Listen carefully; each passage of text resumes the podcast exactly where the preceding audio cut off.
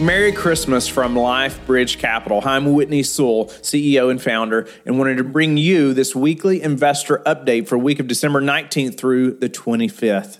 Don't forget to like and subscribe to the show. Whether you watch it on YouTube and listen there, or whether you're in the car, I hope that you will share it with your friends as well so we can help them to learn more about investing in real estate and through the syndication business. But let us know of anything that you would like us to add to this report that would be beneficial to you. Here are some highlights from this week's real estate market. Single family housing market rises, while single family rents rise three times as fast as last year.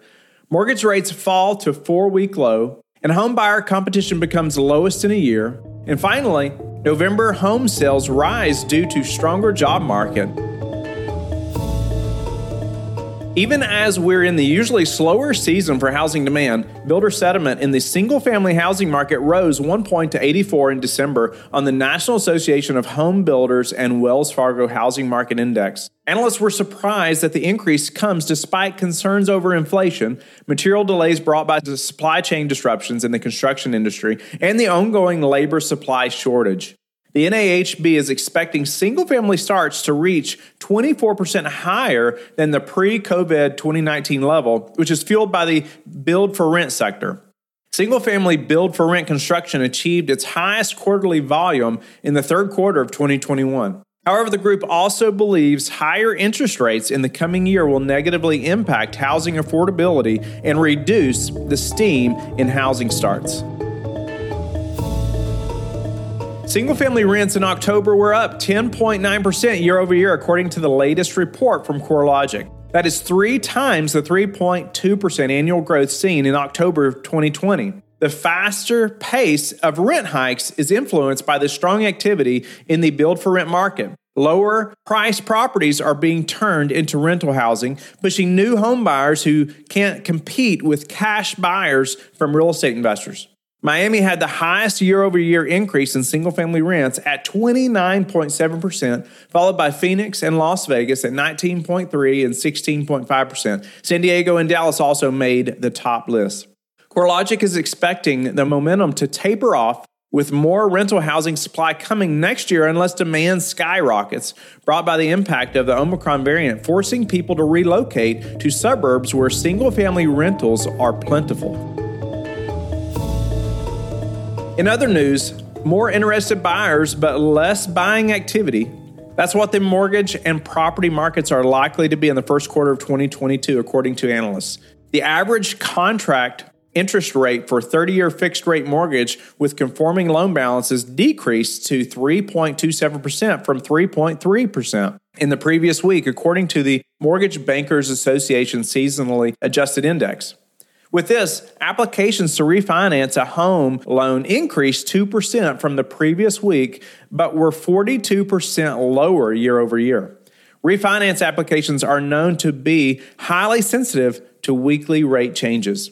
But according to brokerage firm Redfin, the fall in mortgage applications is an indicator of a lower number of homes actively listed for sale, matched by rising property prices and not necessarily a lower interest in home purchases. The MBA also commented that loan activity was mostly observed on the higher end of the market, where the average purchase loan reached $416,200. In connection with the report, Redfin also noted that home offers bidding wars in November dropped to only 59.5%, the first time the competition rate was below 60% since December of 2020. According to the group, this trend follows a typical seasonal pattern where the winter season forces buyers to take a momentary halt in bidding for homes. Still, it predicts that home buying will be stronger in the coming year despite the shortage of homes for sale. Richmond, Virginia had the highest bidding war rate among the 44 U.S. metropolitan areas in the study, with 80% of offers written by Redfin agents facing competition in November. It was followed by Salt Lake City at 73.8%, San Diego at 72, Honolulu, Hawaii at 71.1 and Dallas at 70.6%. The lowest competition was observed in Jacksonville, Florida at only 33.3%.